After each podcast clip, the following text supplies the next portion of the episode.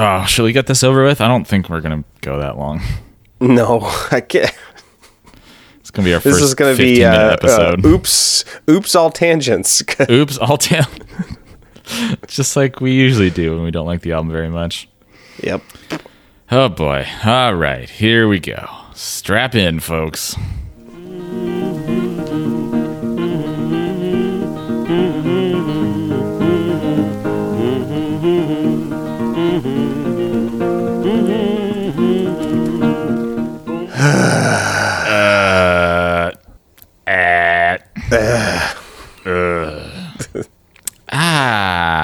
Well, now that we have the pleasantries out of the way, hello everyone, and welcome to Think Outside the Box Set. It's a podcast about learning to appreciate an artist that may be misunderstood, unrecognized, or dismissed. And I'm Nathan Hunt, and I'm sick. I'm Cameron DeWitt, and I'm sick of Eminem again. Yes. So, last week was really exciting because for the first time since his first album... You mean when we didn't have an episode? That was really exciting. Okay, well... I'm sure our listeners really appreciated that. It. Let's do it again. It's real soon.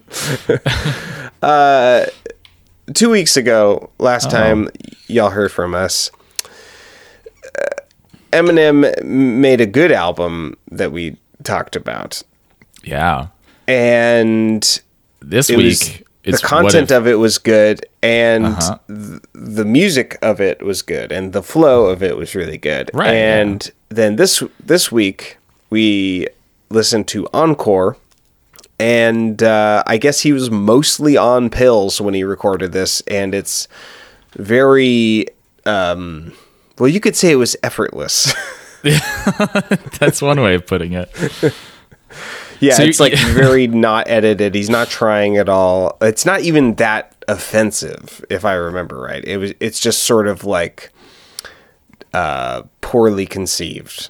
Right. Yeah. Like so he did a good album last time with good music and good lyrics, and this new album it presupposes what if all of that, but bad. Yeah. I get that an encore set isn't necessarily supposed to be better. Are you kidding? Most of the acts these days like save all their big singles for the encore, you know? Oh, well, I don't necessarily... That's not necessarily what I go to a show for, to see all the singles. Right. Well, you know what? I'm tired of this like encore bullshit. Cameron, I'm popping off here. We're having everyone strap in for the first tangent of the episode, first and only tangent. Yep. You know what, Cameron? I'm tired of these fucking so-called musicians with their encores. Just play the fucking songs. Don't make this like weird song and dance as it were, and pretend like you're going away and that you're like Tinkerbell and that if we believe in you hard enough, you'll come back out and play all the songs that we actually want to hear. It's like, fuck you. Just play the damn songs and leave. Don't make me sit through this. I'm really glad you're bringing this up from a real honest place and not just trying to drum up like conflict and content for the sake of us filling out time on this album that we don't want to talk about. See, Cameron, you're being ironic, but I actually do kind of feel this way. It's like, fuck really? This. Like, okay. Yeah. Like, fuck this. So I was at a show. Bullshit. I was at a show last night. Jonathan Roberts and I, Chief Justice John Roberts, name dropper and I, over here. We were in Portland watching Homeboy Sandman, a rapper that I am not super familiar with. That's Mr. Sandman to you.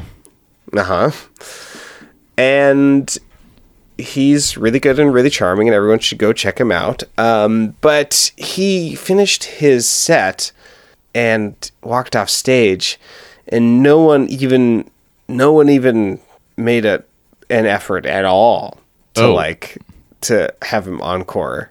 And, the audience didn't? Yeah, like there was nothing. Oh shit. And I was just sort of like, are we gonna do the thing? It was kind of a bummer. I don't know. I like the pageantry. I like the pretense. Huh. Yeah, that sucks. That poor guy Mr. Sandman is just like, what do you even do? It's, yeah, he comes back out and he's like, I'm here to bring you a dream, y'all. Yeah, everyone should check out. He has this song in his 2016 album. I forget what it's called, but it's just called God. And it's a song about, I don't know how much he's in love with God, which is like a real roomy kind of thing. Yeah, kind of. But it's something that as an atheist, I shouldn't, and as someone who's sort of recovering from religion, I should be kind of turned off by. But it's so charming. Instead, you're turned on by. Yeah, no, I really like it, and I feel like it's held really loosely, and it's just. I don't know. Everyone should go check that song out. There's this one point where he raps, "Only God can judge me, but God would never judge me. God loves me." What? And it's like, oh, that's so nice. I mean, it's nice, but that's like literally the main thing God does. Like if you read the Bible, he's constantly judging left, right, and center. He didn't say like he's definitely not laying out like a religion-specific god.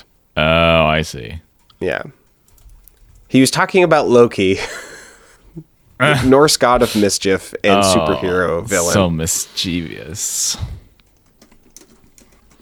Well, are you excited to talk about songs? Oh, God. Is there any other background that we can talk about? Oh, yeah. There's some pretty fun little tidbits about this album.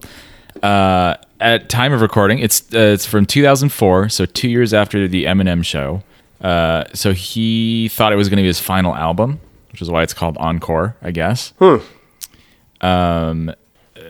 About the album's reception, this is from Wikipedia. Eminem said, quote, "I'm cool with probably half that album. I recorded that towards the height of my addiction.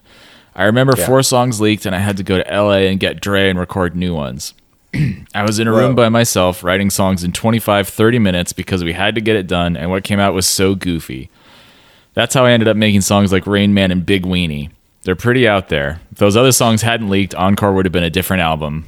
There was another interview with Rolling Stone where he says that at the end of the recording, "That's when the wheels were coming off. Every day I had a pocket full of pills, and I would just go into the studio and goof off."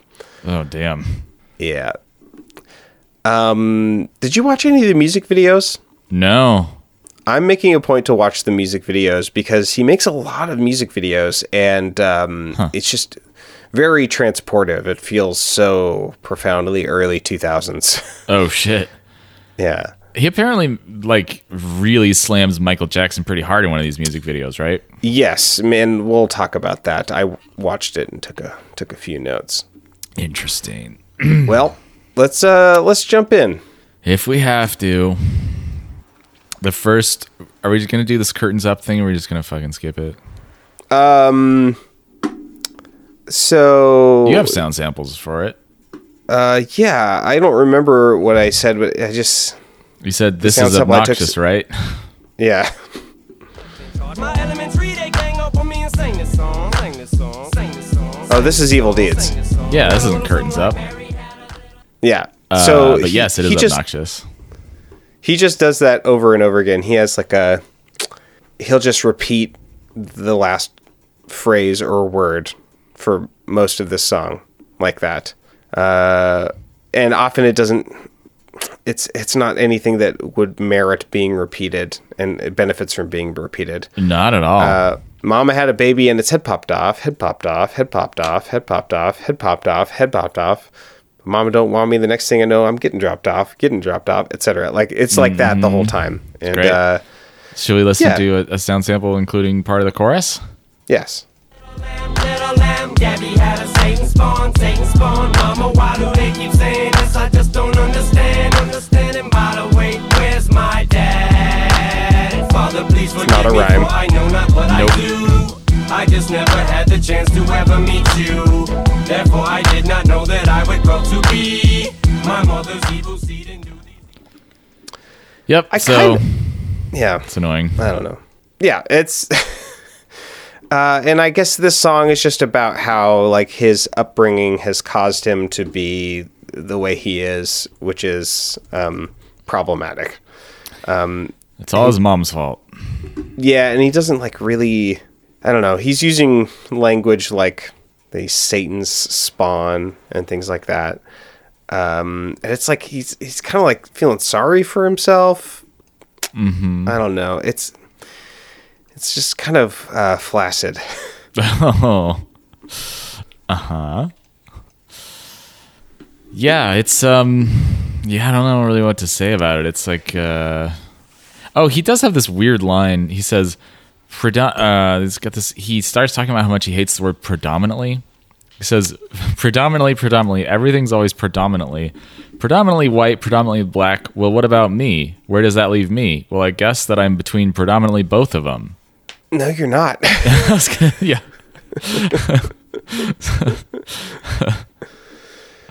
I mean, you can make that case about someone who is biracial, maybe, but Eminem? Yeah. I don't think so. Yeah, and there's a moment in the end of this track where there's a gunshot and then like a crowd of people panicking. Oh, yeah. And it's like pretty upsetting. Like I didn't take a sound sample of it because I thought it was just as good to describe it. Right. But yeah. And I don't know why they did that. I don't understand. Is it the pills? Because it doesn't probably, like, lead into the next song either. No. All right. Well, should we lead into the next song? Ah, man, that was such a good segue from me. The song's called Never Enough.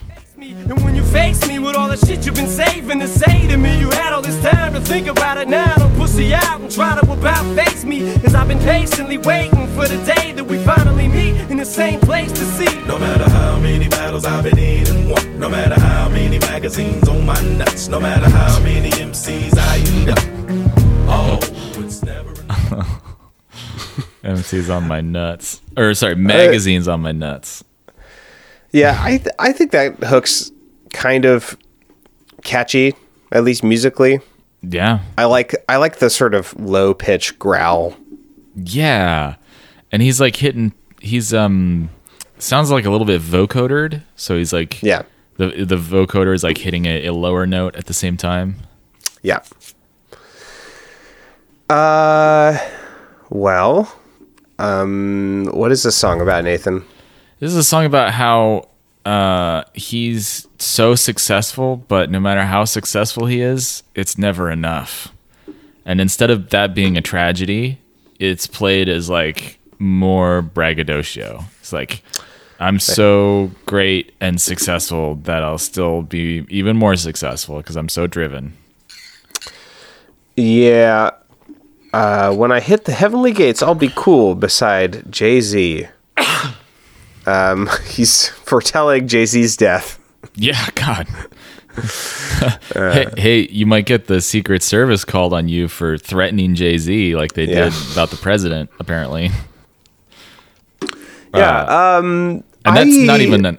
this is on song number 21, which we may or may not get to. The Secret Service investigated Eminem...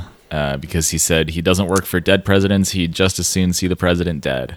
This is when George W. Bush was in the White House. Wait, does that really happen? So, what? He really gets investigated? Yeah. Or that's in one of the songs? No, he gets investigated, yeah. It's on Wikipedia. Shit. And if you can't trust what you read on Wikipedia, what can you trust? I mean, if you can't say that you wish death upon the president...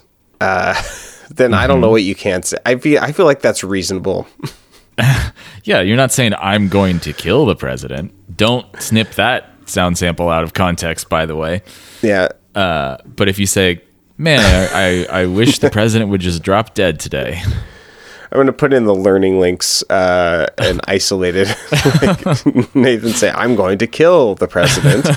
Just put a link that says evidence. So, did you see that video that ostensibly was, I think it was the Ayatollah of Iran? That's like the president, right? Or the religious leader? The main, I don't know. It's all kind of, I don't understand the structure. One of the very important men in Iran after the assassination that we sweated about so much a couple weeks ago, and I honestly haven't thought much about since, and seems to have sort of people are thinking about other things, at least around these parts. But there was a video of him, and the translation said that he was saying, hey, when we say death to America, we're not talking about like American civilians or like everyday Americans. We don't have an issue with them. We just mean like the system and like the like, well, right. Cause they said death to America, right? Not death to Americans. Yeah. And I was like, wow. What a distinction to make. And I kind of appreciate that. And yeah. I feel kind of the same way. Yeah. I mean, obviously there's death to America to you. And also to you. Is that my phone? Oh, it's just telling me to call the P's and Q's market to tell them I'm coming to the jam, but I'm not coming to the jam. I'm doing this. I tricked them. Anyway, I I kind of appreciated that. Yeah. I'm not saying I approve of the Iranian government, because it sounds like they honestly suck a lot too, and they used to be cool, and now they're not. Well, they were cool up until us and the British forcibly deposed all their cool people and murdered them. I forget if we literally assassinated all the cool people or not. So because of that, death to America. Yep. Well, I think I have a sound sample. Oh, some flow that I like. It says, "This is pretty great flow." Racing, and I could give a fuck what category you place me. Long as when I'm pushing up daisies and gone, as long as you place me amongst one of them greats. When I hit the heavenly gates, I'll be cool beside Jay-Z. For every single guy. He keeps that going for a really long time. Like this, not rhyme scheme, but like a Hemiola style rhyme scheme, where like he's making the A sound in various places in the form. He does that for like the entire verse, but in a way that doesn't feel monotonous, because he keeps changing it up. And I think it's pretty good. He obviously this is one of the ones that was not leaked, I'm assuming, because it actually sounds like a well-conceived song, right? Yeah as another fun little item, I think, is it this one where he basically says that he's retiring and he's handing the torch off to 50 Cent? Oh. Is it this one? He definitely does say that. Doesn't he sign 50 Cent? I don't know. Maybe. He seems to be pals with them. He guests on one of 50 Cent's songs on his really famous album. Interesting. Yeah, I don't really know anything about 50 Cent. Didn't he do In Da Club? I think so. Ah. Yeah, I've only ever listened to him casually, surface level. Right. Okay, it was the last song, actually, the previous song, Evil Deeds. He says, "So please, God, give me the strength to have what it takes to carry on. Till I pass 50, back the baton, the camera's on, my soul is gone." Huh. I think we'll probably talk about Yellow Brick Road for a while. I think it's an interesting song. Okay, let's talk about it. I might slide. You may call it a pass. I call it hauling my ass through that patch of grass, over them railroad tracks. Oh, them railroad tracks, them old railroad tracks, them good old notorious, so well-known tracks. So let's go back, follow the yellow brick road as we go on another episode. Journey with me as I take you through this nifty little place that I once used to call home. See, there's something about the hooks in this album where he's definitely playing with. He's being very syncopated in his delivery, but it somehow doesn't feel right. Like the phrasing of that feels clunky to me. Yeah, I agree. Yeah, I don't necessarily know why. We've talked about this before, but I feel like the king of this, or the queen of this, I guess, would be like Joni Mitchell, and the way that she sings things that rhythms that could not be transcribed, like they're, she just squeezes so many lyrics into a musical form, and right. she's playing an instrument and just has a totally separate rhythmic delivery from what she's playing, and it's like kind of incredible. And Eminem has moments like that all the time too, right? But yeah, just not in this album. So Eminem's pretty similar to Joni Mitchell. Yeah, I mean, in some ways, I think so. Yep, I think they're both master lyricists. Now, Cameron, if Joni Mitchell were to have an alter ego, okay. sort of like Slim Shady, what do you think she might be called? I mean, but old black jazz man. Well, I don't think that's what the character's name was called, but it was certainly that's what it was. Yeah. What was? Now I have to look it up. Let's see. That was on. Was that Hissing of Summer Lawns? Joni Mitchell blackface. Yeah. Linked in the learning links. Oh boy. Alter. Well, is it? It's wow. This is. It's like not even mentioned on the Wikipedia article. Hey, have we talked about this? Do you know who else has done blackface and people aren't really talking about? Ted Danson? Oh my God, is that true? Oh yeah. Oh, it's so true. No! Apparently, well, he was dating Whoopi Goldberg at the time. And he addressed, oh, it was bad. It was like was it an NAACP event or something? No. Yeah, Ted Danson gets dressed up in like ridiculous blackface and like an afro wig and just gets up and drops the N-word and talks about like watermelon and stuff.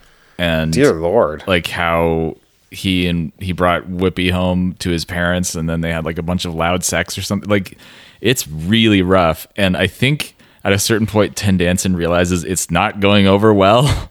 And he like kind of looks back off stage to Whoopi and he said, if I recall you saying, you said, I dare you.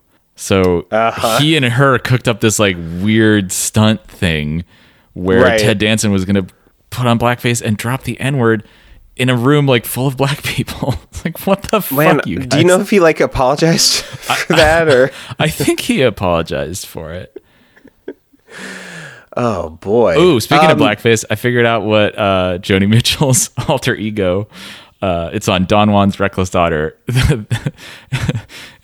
Her reputed alter ego, a black hipster named Art Nouveau. Oh God. That's very bad. Don't have done that. Make a time machine. Yeah. No, both the late night Jimmies. Both the late night Jimmies? Yeah, they've both done blackface. Oh shit, really? Jimmy Kimball's and Jimmy, who's the other Fallon. One? Jimmy James? Jimmy Johns? Jimmy Stallone? Jimmy Johns. Jimmy Fallon. Yeah, they both did blackface. Oh, right. Wait, Jimmy Fallon did? Yeah, dude. I forget who it was. Jimmy Fallon. Was it one of the Chris's? It's been a while since I watched it. Jimmy Fallon, blackface. If I remember right, the blackface bit that he did, it was definitely coming out of a place of, he loves doing impressions. Mm-hmm. I think it was more of like an artful thing for him. Obviously, still shouldn't do it. Right. But like, I think it was done out of a weird, like misguided sense of like, this is my craft. I'm like just doing a character, you know? Right. Once again, not excusing it. I'm just like, I'm interested in why people make these decisions, you know? But Jimmy Kimmel just did like a basketball player. Oh no. And in blackface and just like spoke in a really dumb Shaq-esque voice, you know? And like, just said a bunch of stupid things. And it was like a straight up like Jim Crow, like, oh yeah, like it's really bad. Oh, that's, and you can find videos of it. So rough. Yeah. And I don't think they've made any, like Nick Cannon's like, called them out on it a bunch, but I don't know of any actual. Wait, who's Nick Cannon? That name sounds familiar. He's like I think he was a Nickelodeon star, and he did some movies, and had a music career. Like he was in Drumline. I never saw Drumline, but.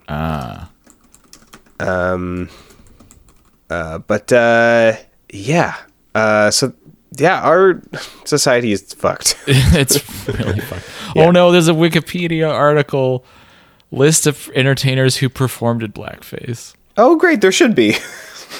I know, but it's gotta be so long. Oh no, it's broken down alphabetically. Oh no. Billy Crystal.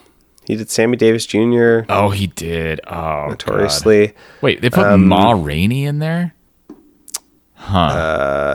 Similarly, right now, I mean, this is to a lesser extent, obviously, but... Bill Monroe, the founder of Bluegrass, did blackface? Well, I'm not surprised at that. Yeah, I guess not. It's not surprising at all. Uncle Earl... Raina Gellert, they didn't do blackface. This is not as bad. That's good. Raina Gellert, Abigail Washburn, are the most notable members that I know of. They did this video where they played this old time tune, Strickland Streak of Fat, which is a great old time C tune. Yeah. But they made this music video that sort of combined kung fu movie pastiche with old time music and Irish clogging.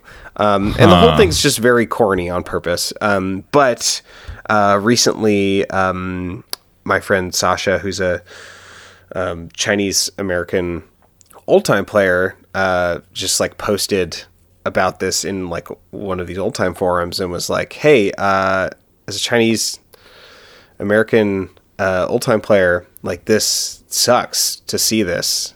Like, they should take this down. This is terrible." Right. Because it was, you know, doing a lot of the old tropes of like having bad dubbing and like being really silly and not being very reverent. And then, you know, like the whole conversation about it was like a lot of people are jumping on board and saying like, yeah, it's always bugged me too. Like, but then other people were like, well, this is clearly a pastiche and a parody of Kung Fu, not of Chinese culture, and like do we have to say that Kung Fu itself is like that Kung Fu cinema itself is like fucked, you know? And yeah, my friend was just like, my grandma was Kung Fu master, she'd probably be pissed about this too. You know, and like etc. But yeah, it's like I think what we sort of need right now is just some people making actually really good apologies and finding ways to make amends. People keep calling, people keep talking about cancel culture, but I don't feel like people are talking about good apology culture because it doesn't really exist yet. Yeah, it really doesn't. Like in a big public way, and it's like, well, yeah, like what if we develop this and some people sort of paved the way for just saying, oh yeah, that did suck, I'm sorry, I didn't know, I should have known, and now I do. And and because there are so many things that you can keep making art after doing if you make the right apology and act right.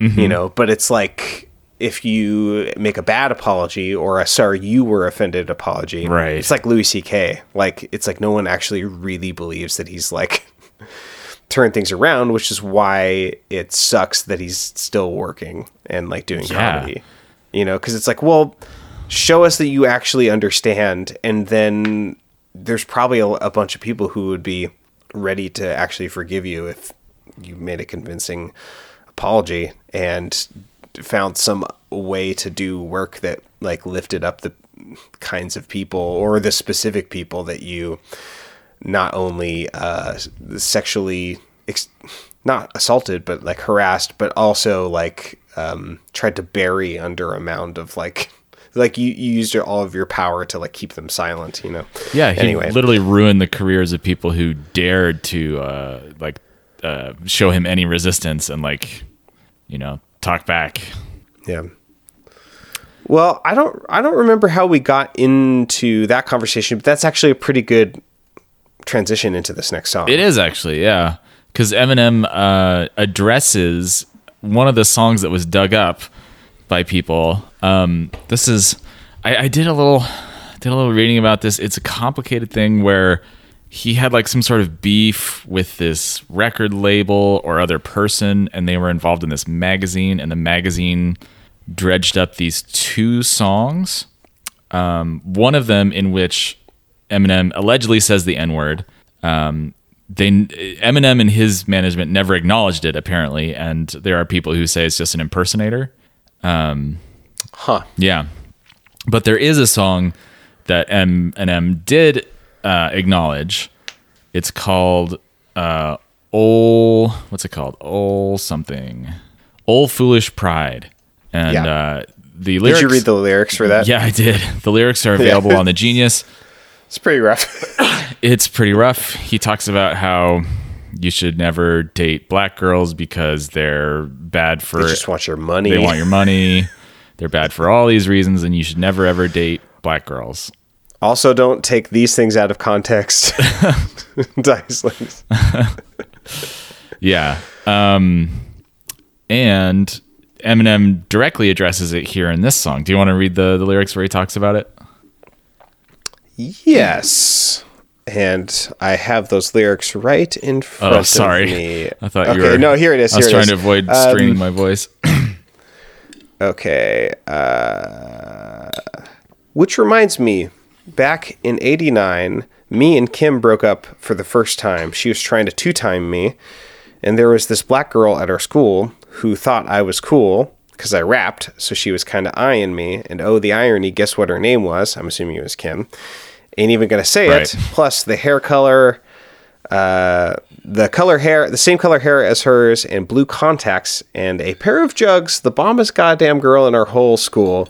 If I could pull her, not only would I become more popular, but I would be able to piss Kim off at the same time, but it backfired. I was supposed to dump her, but she dumped me for this black guy, and that's the last time I ever seen or heard or spoke to the old foolish pride girl. That's the name of the song that the... Right. The girl is the subject of. But I've heard people say they heard the tape and it ain't that bad, but it was. Like he's saying that people said that it ain't that bad. And he says, but it was. I singled out a whole race. And for that, I apologize. I was wrong.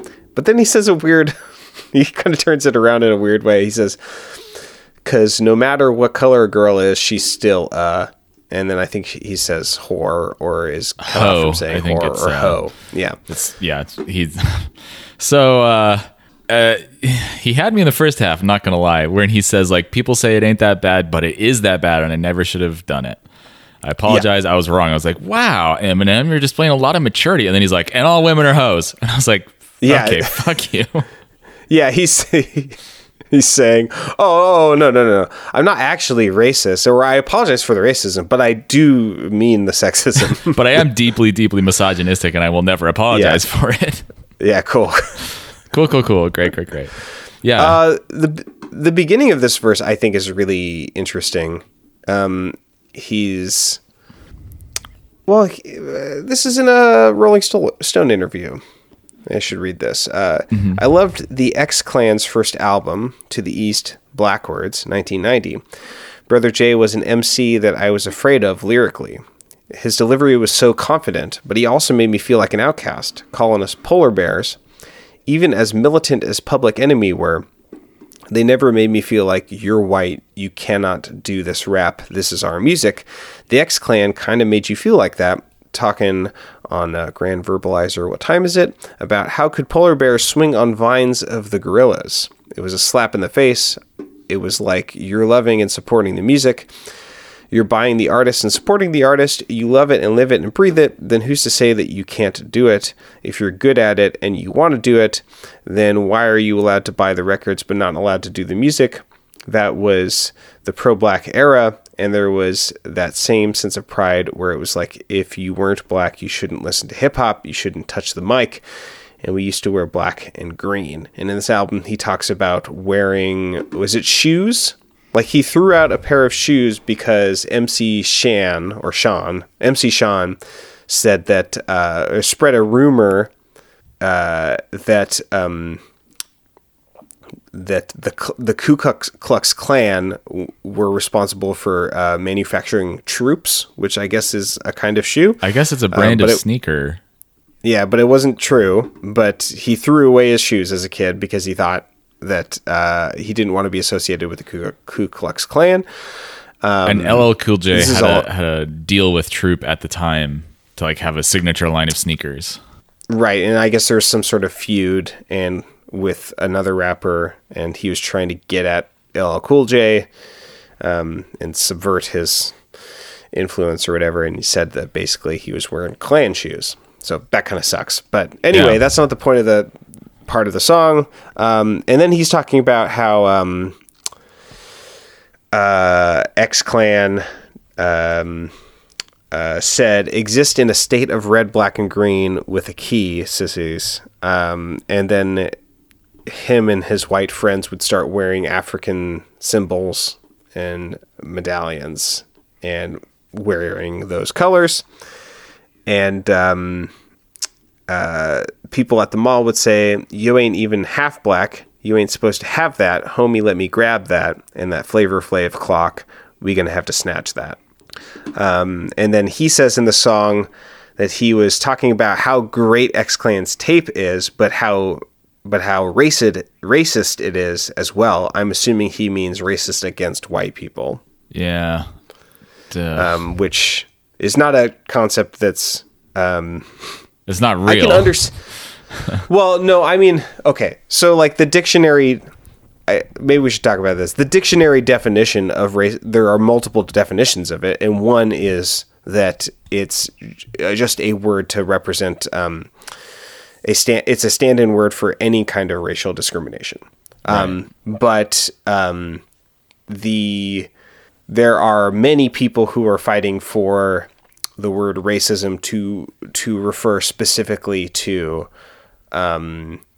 racial prejudice that's weaponized in systems of power. Right. Yeah. I always go with the definition from Beverly Daniel Tatum, scholar and academic who wrote the book, Why Are All the Black Kids Sitting Together at the Cafeteria? And she says racism is simply a system of advantage based on race. Yeah. So I've been trying to consciously say like racial bigotry instead of like using the word racism for these kinds of things where there might be somebody who has a prejudice against white people or something. Right. Yeah. And I think that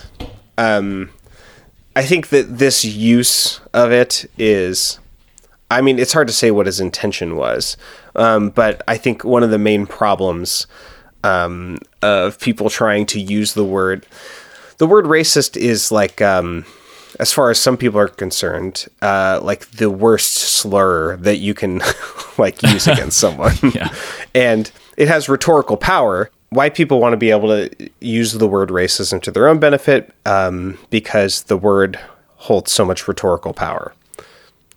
But it subverts the power that it should have, which is talking about power systems. Right. Yeah. Yeah, so, exactly. Anyway, I don't necessarily... I feel like he just is actually just talking about prejudice and isn't necessarily trying to say that X Clan is evil or something. He's just like, no, he's excluding me, which I can imagine.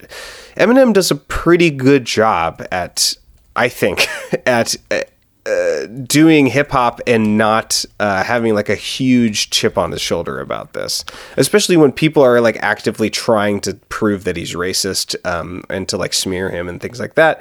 And even in this song, he's just telling a story. Right. Yeah. But yeah, I don't know about this quote, you know, like I mean, I guess it kind of makes sense a little bit. And he's collaborated with so many black hip hop artists and producers that obviously feel the same way. It's like, yeah, you should make this music cause you're good at it. Right. You know? So, but like the attitude of entitlement, you know, is sort of, I don't know, rubs me the wrong way a little bit. Mm-hmm. So, yeah. In fact, there was one rapper, was it Nas, maybe, who said that like he doesn't even care if Eminem said the N-word, as if he was like giving him a pass for it. Right. I made a link on the last episode to like a video that had surfaced, I think post album 2 or 3, with Eminem saying the N-word. And I actually watched the video. Is it the entire one thing where he's on stage with the other rapper and all he's doing is chiming in with the other rapper's lines? Yeah, he's being, I don't know what the actual name for that is, but he's doing the Beastie Boys-esque thing. Well, right. That's not fair to say that. That's just like my main association with it for some reason. Right. But that's in every rap group does that, where you sort of put the text in bold and italicized by repeating the end of the line or like a portion of the line. He doesn't even repeat it. He says it at the same time as the other guy. Yeah, that's what I mean to say. Yeah. So he's just like emphasizing it, and some of those lines have the N-word in it. And I think that's an interesting sort of conundrum. But obviously he was invited to do that. And so right.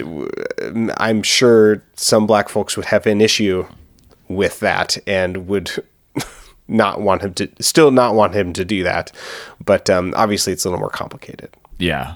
Yeah, I saw the same video and I had the same thoughts where I was like, yeah, I still don't feel great about this, but clearly the other rapper who is black, we should say, like invited him to come on stage and do this, and he's doing it in service of the other rapper's music. Like he's just like an accessory to this guy's song. You know, it's not like it's Eminem's song or he's writing or using that word for his own song. So, more complicated. Yeah. Yeah. But yeah, the song, the tape supposedly from the 80s or 90s where he drops the N-word was never acknowledged by Eminem, and it's unclear if that was actually him. Right. And I do feel like to an extent there is not a statute of limitations in terms of years past, but things that you do as a kid should be judged differently. Yeah. Not ignored, but I think they should be judged differently. Right. So I don't know if that was from when he was a kid or not, but I mean, he's not that old, right? Like when, I don't know. Like, have we talked about that he just came out with an album after we started this season? We don't think we have, because it hadn't come out until it was just like a surprise. Yeah. It was not announced. It's perfect. Yeah. It just came out in the 17th, apparently it's really good. Oh, that's good to hear. Yeah. Give us a little comfort to get through these bad albums. Yeah. Do you want to move on to the next song, like Toy Soldiers? Yeah, I think we can talk about this one as well. Okay. While he's all over TV, and I'm talking to a man who literally saved my life. Like, fuck it, I understand this is business, and this shit just isn't none of my business. But still knowing this shit could pop off at any minute.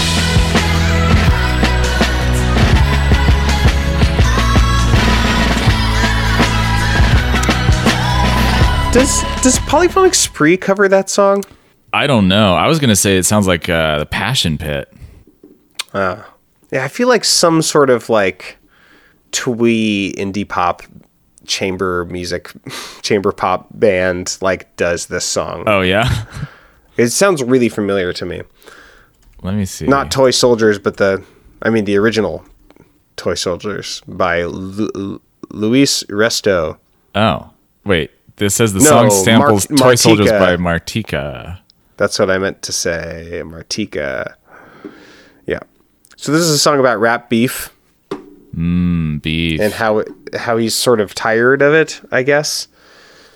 And he's talking about, in the first verse, how he tries to just sort of not let it affect him, but sometimes he has to engage with it. I guess Ja Rule said something about Haley in one of the songs. Oh, shit. He said, "M, you claim your mother's a crackhead and Kim is a known slut, so what's Haley gonna be when she grows up?" Yeah, that's not great. Yeah. But then, yeah, it's unclear how Eminem reacted to it, because he says, "I just lost it." So. Yeah. Apparently in the song Super Ugly, Jay-Z claimed to have discarded used condoms on the car seat of Nas's daughter after having sex with her mother. He did, in fact, have a relationship with Nas's baby mama, but Jay's mom made him apologize for it. Well, thank God for moms. Yeah, Jesus. What the fuck would civilization even look like if not for people like Jay-Z's mom? Yeah, in Blank Check, one of my favorite podcasts, and you've been listening to it too. In a recent episode, I think it may have been the Joker episode about the most recent Joker movie. Oh, I think I listened to that. But Ben, the producer who's become a co-host essentially, he just has a call out to incel or sort of radicalized like creepy internet troll people, which is just if you're listening to this and you like resonate with this Joker shit, like just go call your mom. That's good advice. Just go talk to your mom on the phone. Like, and I kind of appreciate that. I have some people in my life where I'm just like, just go call your mom. Just fucking talk to your mom, dude. Yeah, it's the one person who, I mean, still shouldn't have to put up with this, but is the one person who has some responsibility and might actually be willing to do that. So, right. Like, just talk to your mom. You obviously need to talk to your mom. So yeah. Anything else about this song? He keeps saying, "I never meant for anyone to get killed." Yeah, but I don't think anyone did. I don't know, because he also says there used to be a time when you could just say a rhyme and wouldn't have to worry about one of your people dying. But now it's elevated because once you put someone's kids in it, the shit gets escalated. It ain't just words no more, is it? So he's making a lot of hay out of justifying whatever he did, which I still don't really know what he did. Right. Based on someone else talking about his daughter. Yeah. All right. Should we talk about this scathing, incisive political song, Mosh? Oh, totally. Way through the last half of his career, typical manure, moving past that. Mr. Kiss's ass crack, he's a class act. Rubber band man, yeah, he just snaps back.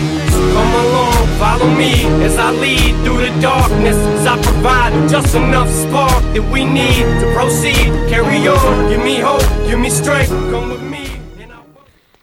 And it's not a very specific song, but at the end, the sort of point of he mostly talks about himself in the first verse, yeah, and then in the second one he's just saying all these people are gathered, we might as well come together under, you know, a common idea, which is, well, do you want to play the sample, the one where he appropriates the term rebel yell?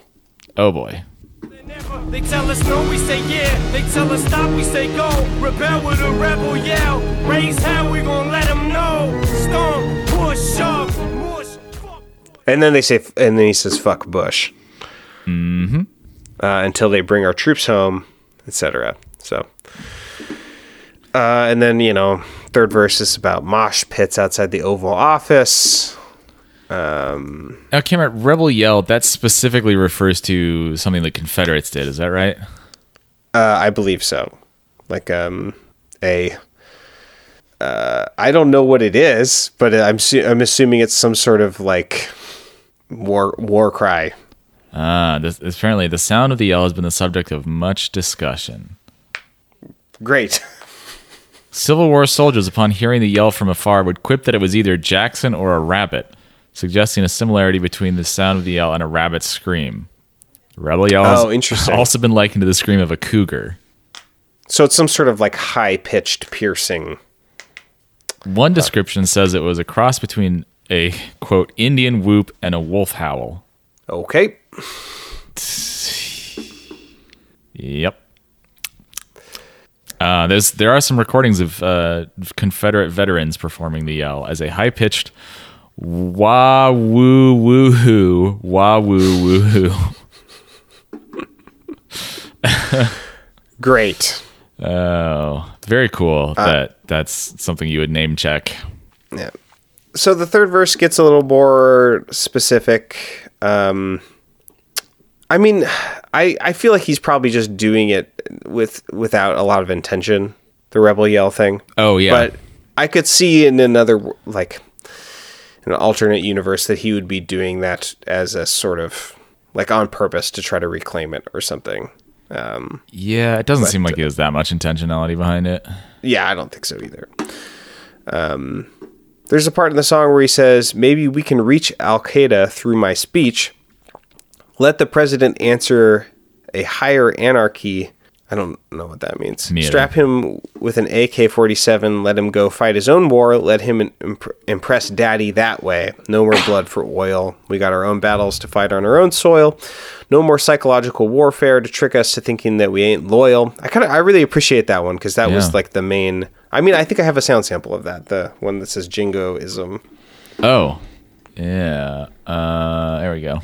"Got our own battles to fight on our own soil. No more psychological warfare to trick us to thinking that we ain't loyal. If we don't serve our own country, we're patronizing a hero. Look in his eyes, it's all lies." So yeah, I appreciate that, because that was, I mean, I remember being a kid and hearing people say that we weren't going to say French fries anymore. Oh my God, I can't believe people said that with a straight face. Because French people weren't supporting us. Was it our war in Afghanistan or Iraq? I think it was Iraq. Yeah. Yeah, I remember, people in my life, like all around me, were just like, yeah, we're not going to give them credit for these potatoes anymore. Shit like that. So fucking stupid. And yeah, and calling them freedom fries, and yeah, I mean, but it's all part of that, you know. It's the if you're not with us, you're against us, and that being played out in households. Yeah, and it was a wild time. Yeah, and fucked over the Dixie Chicks. Yes. All right. Should we move on? Yes, we should. Yeah. And there's so many songs in this album, and I refuse to talk about them all. Me also. They get less interesting. I mean, I think so far these have been more or less interesting. But yeah, there's one called Puke, which he disses his. It's just Kim, right? Yeah, he just disses Kim a lot. I'm amazed that she got back together with him. Did she really? Yeah, dude. She she's married him twice. Oh, right. We've talked about this. Yeah. He has one called My First Single, which was... I had this strange thing where I was like, am I kind of enjoying this? I couldn't quite tell, but let's listen to a sound sample. "Better watch what you say, just when you thought you were saved. Them fuckers got you on tape. You swear to God you was playing, whether or not you was little Joshua. Gosh, I wish I could have told you to not do the same, because one day it could cost you your name. And this was supposed to be my first single, but I just fucked that up, so fuck it, let's all have fun, let's mingle, slap a bitch and smack her." There's part of me that kind of appreciates the conceit of this song. Yep. Which he basically says in the chorus, he's supposed to make a single, a super catchy one, and then he's just like, no, this isn't the one, I'm just gonna fuck around. Yep, this is. But then he does that for the rest of the album, and it's really irritating. Yes, exactly. I mean, this must be one of the ones he wrote in 25 minutes, just trying to get a bunch of filler for the album because the songs had been leaked. Yeah. I liked the flow in the verse, and the rhythm was pretty interesting. And then the just overt silliness of the chorus is kind of fun a little bit. Yeah. Yeah. Do I have any sound samples of this? No. There's another Paul skit. You want to listen to it? Yeah. "Listen, I just got a call from the label, and you're probably not going to be surprised, but Michael Jackson is extremely upset about the Just Lose It video, and I mean, he's pissed. So I don't know what he's going to do, but we got to talk about how we're going to handle this. Anyway, somebody told me that they heard a rumor that you got a new gun. I know it's probably... Yeah. I really enjoy these skits. Like, I think the world building of just this, like, of this manager or attorney just being like, the money's so good, but fuck my life. Exactly. Yeah. It just can't be worth it. I think it's really funny. And I don't know to what extent those are real or canned or what, but like, I think it's funny. So yeah, if it's not real, then he's doing a pretty good job. Yeah, absolutely. Acting it. Yeah. Yeah. You have some sound samples for Rain Man. You want to talk about that one? Oh yeah, do the Is This Gay one. I stuck him up in between him and Lex Luthor. I killed Superman. And how ironic that I'd be the bad guy, Kryptonite, the Green Chronic. Cause I ain't got no legs or no brain. Nice to meet you. Hi, my name is...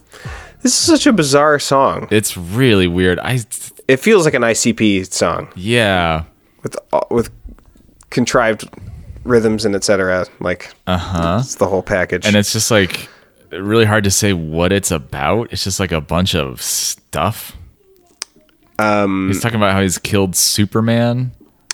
Yeah, apparently he makes a bunch of Christopher Reeves jokes. I guess the guy who played... I never saw the Superman movies, but Christopher Reeves, I guess, was on a horse either recreationally or for another film, and he fell off and got paralyzed. Yeah. And then, you know, people make jokes about it sometimes, but other people are like, well, that's really insensitive. And it's sort of like the perfect thing to make jokes about and be insensitive about because it doesn't actually harm anybody. It's just like playing off the,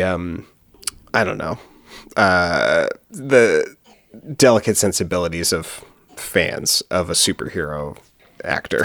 Right, yeah. And then the chorus is just weird. I ain't got no legs or no brain. Nice to meet you. Hi, my name is... I forgot my name.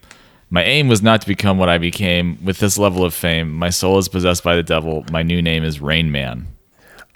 What? There's something kind of interesting about it.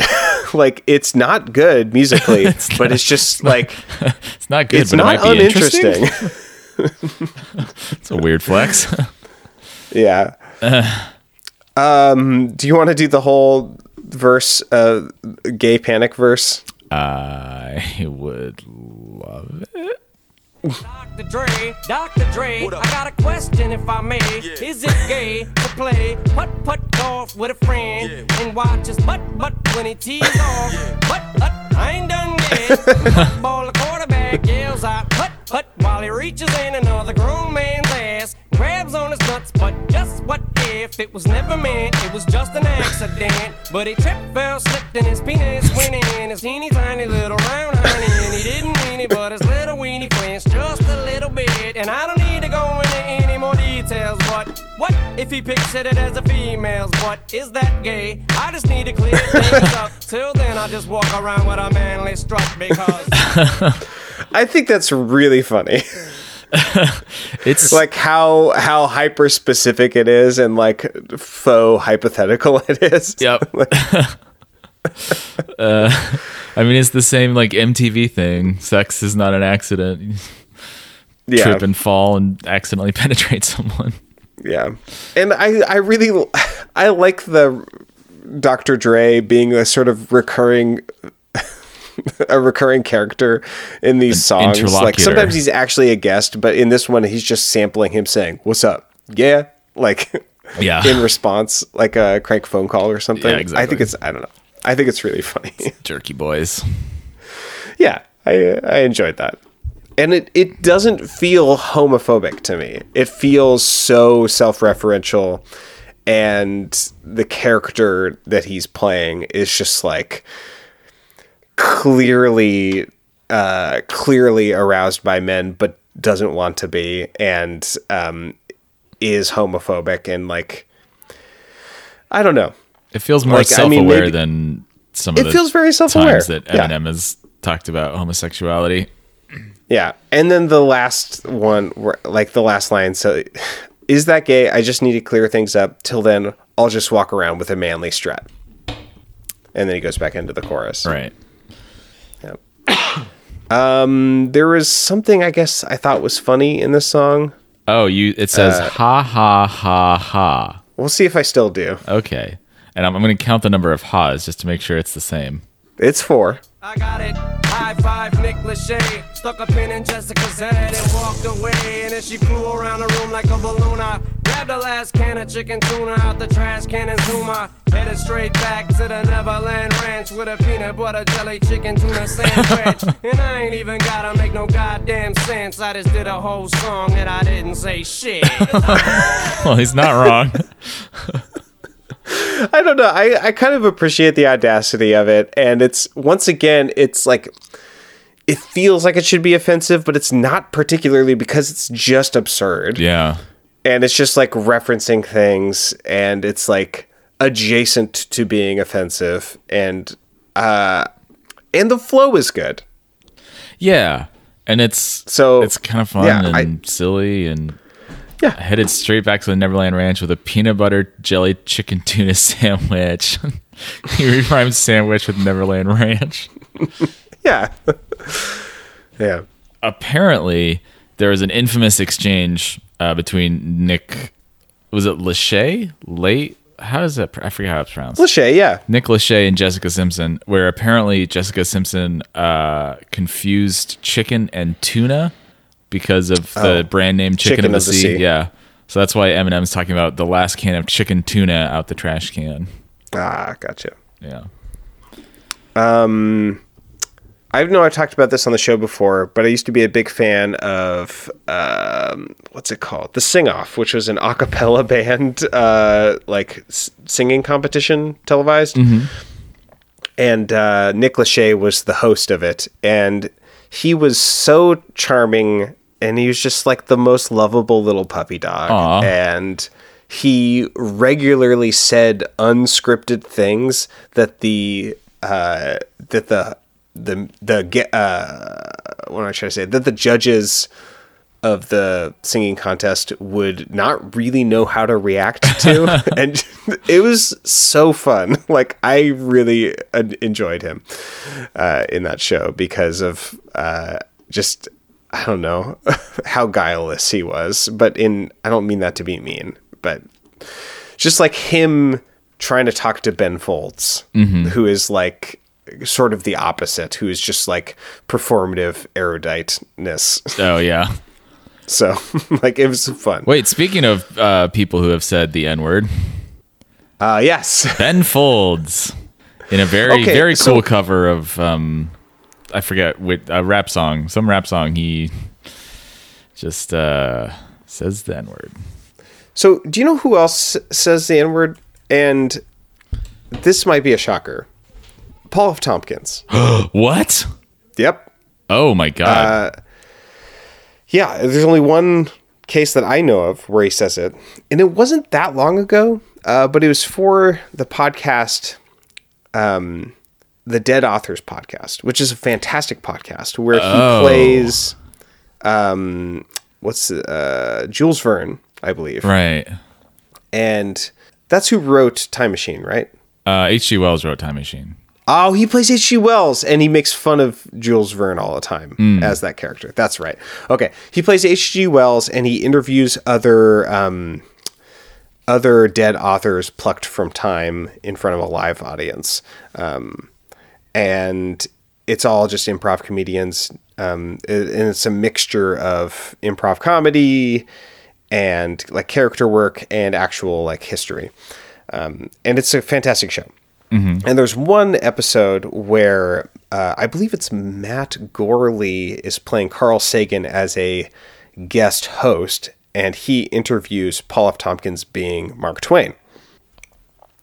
And Paul F. Tompkins as Mark Twain reads all these excerpts from his books and humorous essays and stuff. Uh-huh. And throughout the entire episode, even though he's read a bunch of Huckleberry Finn stuff, he doesn't say the N-word at all, even though the N-word is all over Huckleberry Finn. And at the end of the episode, Carl Sagan's, says, well, do you have any final words? Anything else you want to say to the audience? And Mark Twain says, sure. Knock, knock. Carl Sagan says, who's there? And Mark Twain says, orange. And Carl Sagan says, orange shoe. And he says, aren't you glad I didn't say? And then he says the N-word. And then the episode ends. Oh, my God.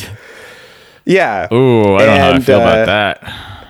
I don't know how I feel about it either. I think it's funny because he's obviously playing on the awkwardness of this person being plucked from time and it being, how do you do this character? And then he goes, it reminds me of the Simpsons movie when Bart Simpson is skateboarding down the street naked, and there's all these elaborate ways that his penis is covered, and then he's skateboarding by this fence, and the camera's on the other side of the fence, and then there's a board missing, and you get a good 1 second of his little boy penis. And just the way it's constructed is like, oh yeah, I was feeling tense about this whole time. And you totally acknowledged it. And it's like kind of beautifully constructed in the stupidest way, like saying, like doing an orange, aren't you glad I didn't say banana? Right. Version, but with the N word. But it's, it's like, is that the exception of like is he the comedian that has the white comedian who's found a way to like actually effectively make a joke using the N-word in a way that isn't offensive and is actually funny and is like, or is it just another example of a person trying to find an excuse to say the N-word like Louis C.K. does, but to way less effect? I don't know. I laughed because it was tense. Mm-hmm. I don't know. Yeah, I feel like I trust Paul F. Tompkins more than a lot of white male comedians to be he's thoughtful. The king of the whites. He is the king of the whites, that's right. As Yo Is This Racist has dubbed him. Right, yeah. But I don't know. I don't think I can condone that. I mean, maybe in context. Definitely not. But still, it's like, ugh. Damn. Also, real-time follow-up. Ben Folds, the cover of the song Bitches Ain't Shit. And at least according to Genius, apparently Ben Folds doesn't say the N-word. Someone named Lindsay Jamieson does. Like just in the recording, just like chimes in? No, it's only in the one verse. It's in verse 2. There's a couple instances of it. And apparently... they're all attributed, at least on the Genius, to Lindsay Jamieson. Is this a real person? I do not know. I tried a Google image search and I didn't really see anything.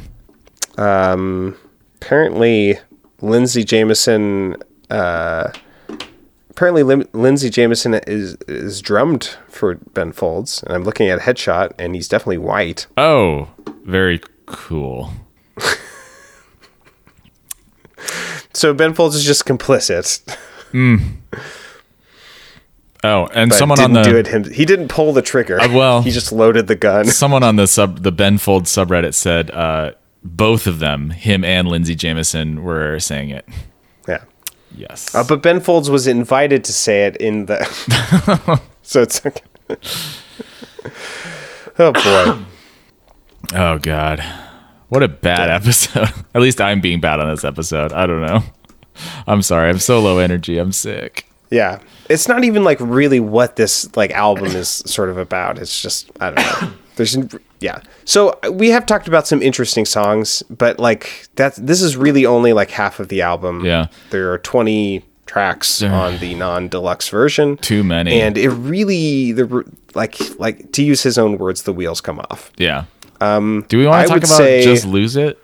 Well, I'm hungry. I want to go eat dinner with my family. And I think we should talk about Just Lose It and then call it. Okay. Yeah, here we go. It's the first single off this album, actually. Yeah. This is the one. Center of the dance floor, like TP for my bunghole. And it's cool if you let one go. Nobody's going to know who'd hear it. Give a little poot poot, it's okay. Oops, my CD just skipped, and everyone just heard you let one rip. Now I'm gonna make you dance, it's your chance. Yeah, boy, shake that ass. Oops, I mean girl, girl, girl, girl. Girl, you know you're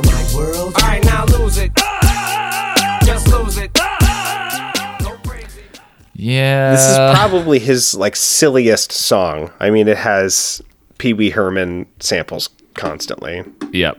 Or it might be actually him doing an impression. Him making more jokes about gay panic. Mm-hmm. As you heard. Oh, by the way, so I watched the music video for this. And when he says, what's the, oops, I mean, where is it? Yeah. Yeah, boy, shake that ass. Whoops, I mean, girl. Mm-hmm. You didn't watch the music video, did you? No. Okay, so he has all of these kids, like, doing hip-hop dancing. Oh. And, like, at one point in the video, there's, like, a 8-year-old boy, maybe 10, who's doing, like, a hip-hop dance and is shaking his ass during one of those moments. And then he says, whoops, I mean girl. And then it switches to, like, a 10-year-old girl hip-hop dancing. Yikes. And it's... So it's like very literally like not man or woman. It's like boy and girl. Man, there are so many things we've talked about on this episode that have made me so profoundly uncomfortable.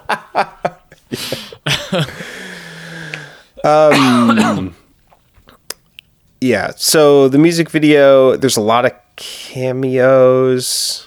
There's a lot of Eminem dressed as MJ. And doing Michael Jackson dancing, and at one point he loses his nose on the dance floor and looks like a skeleton. And talking about low-hanging fruit. Yeah, it's Jerky Boys visualized. But not only that, but like to take like the one of the main like outward signs of how profoundly damaged this man was, and well, yeah, you know, and like how he kept trying to make himself fit this like image in his head, right. Which, I mean, not to be armchair psychiatrist, but I'm sure it stemmed from the massive amounts of childhood trauma that his father put him through. Right. Yeah. The patriarch of the Jackson family was real bad man. Yeah. Constantly beating his kids. Yeah. I think he also is Gwen Stefani in drag for a moment. In the music video, so I think they reference 8 Mile in this song. They do, yeah. Oops. Down in verse 3, I think. Oh, yeah. Now, this is the part where the rap breaks down. It gets real intense. No one makes a sound. Everything looks like it's 8 Mile now. The beat comes back and everybody loses themselves. Now, snap back to reality. Look, it's a bee rabbit. Yo, you signed me up to battle. I'm a grown man. Chubba chubby. And then Teletubbies, fellas, grab your left nut, make your right one jealous. What? Huh. Cameron, you know, I wonder if this song was written in 25 minutes as a filler track to make up for all the leaked songs. He literally says, chubba, chubba, chubba, chubba, chubba, chubba, chubby. I don't have any lines to go right here, so chubba Teletubby. Yeah. It's almost as if this is one of those hastily written filler songs. But it couldn't possibly be. This is the first single, right? Yeah. There's a lot of him running naked down the street, and I do have to say, he's a very. I can't wait to see where this goes. He's a very attractive man. Like, I haven't really seen a picture of him in a long time, but like he has like washboard abs, and he kind of has like a pretty face, shredded like lettuce.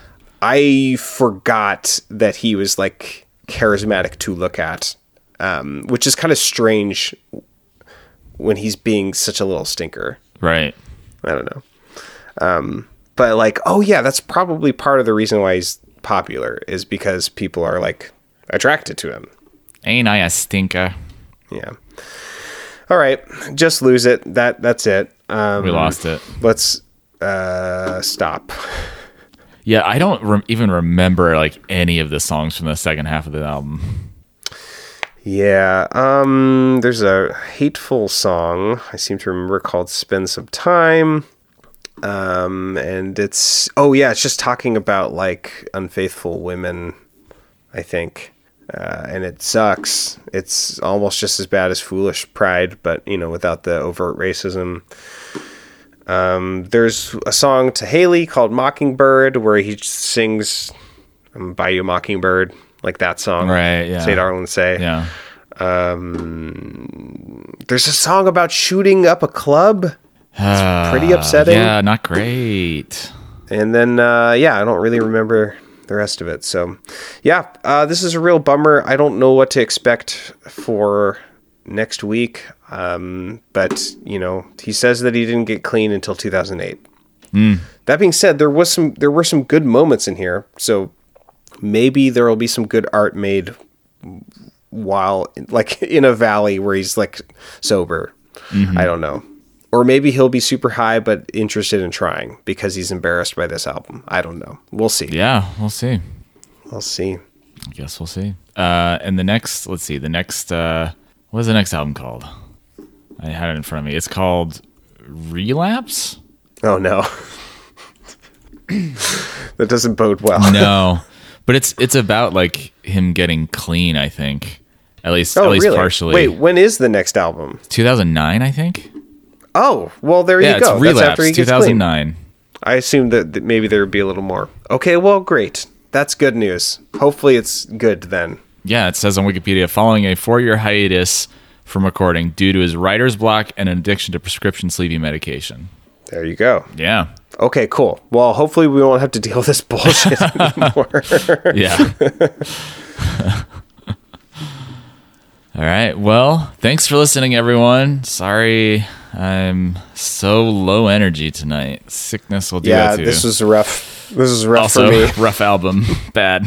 Didn't help us make a good show about it.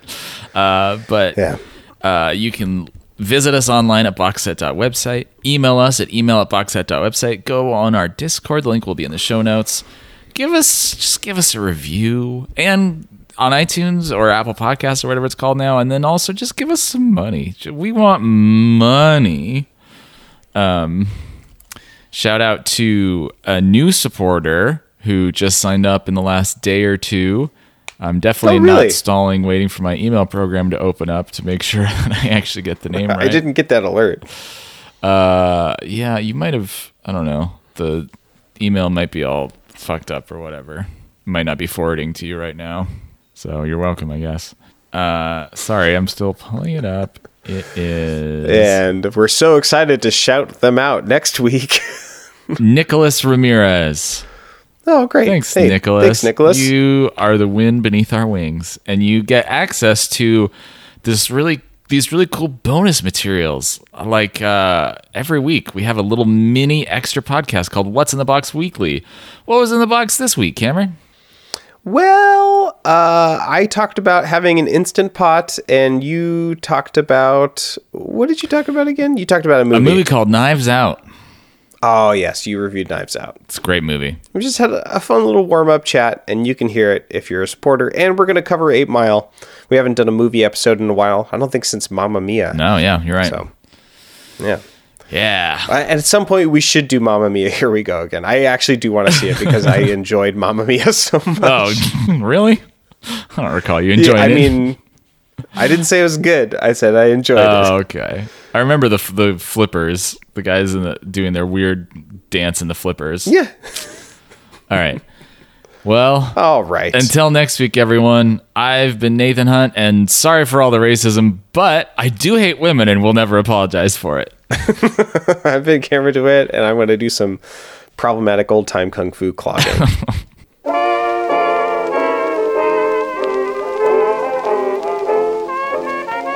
All right. I must leave. Yeah. Sorry. Will you send me... upload that stuff as soon as possible? ASAP. It's a sap. Okay, cool. Then I'll get it ready. Okay. Have a night. Bye-bye. Yeah, you too. Bye.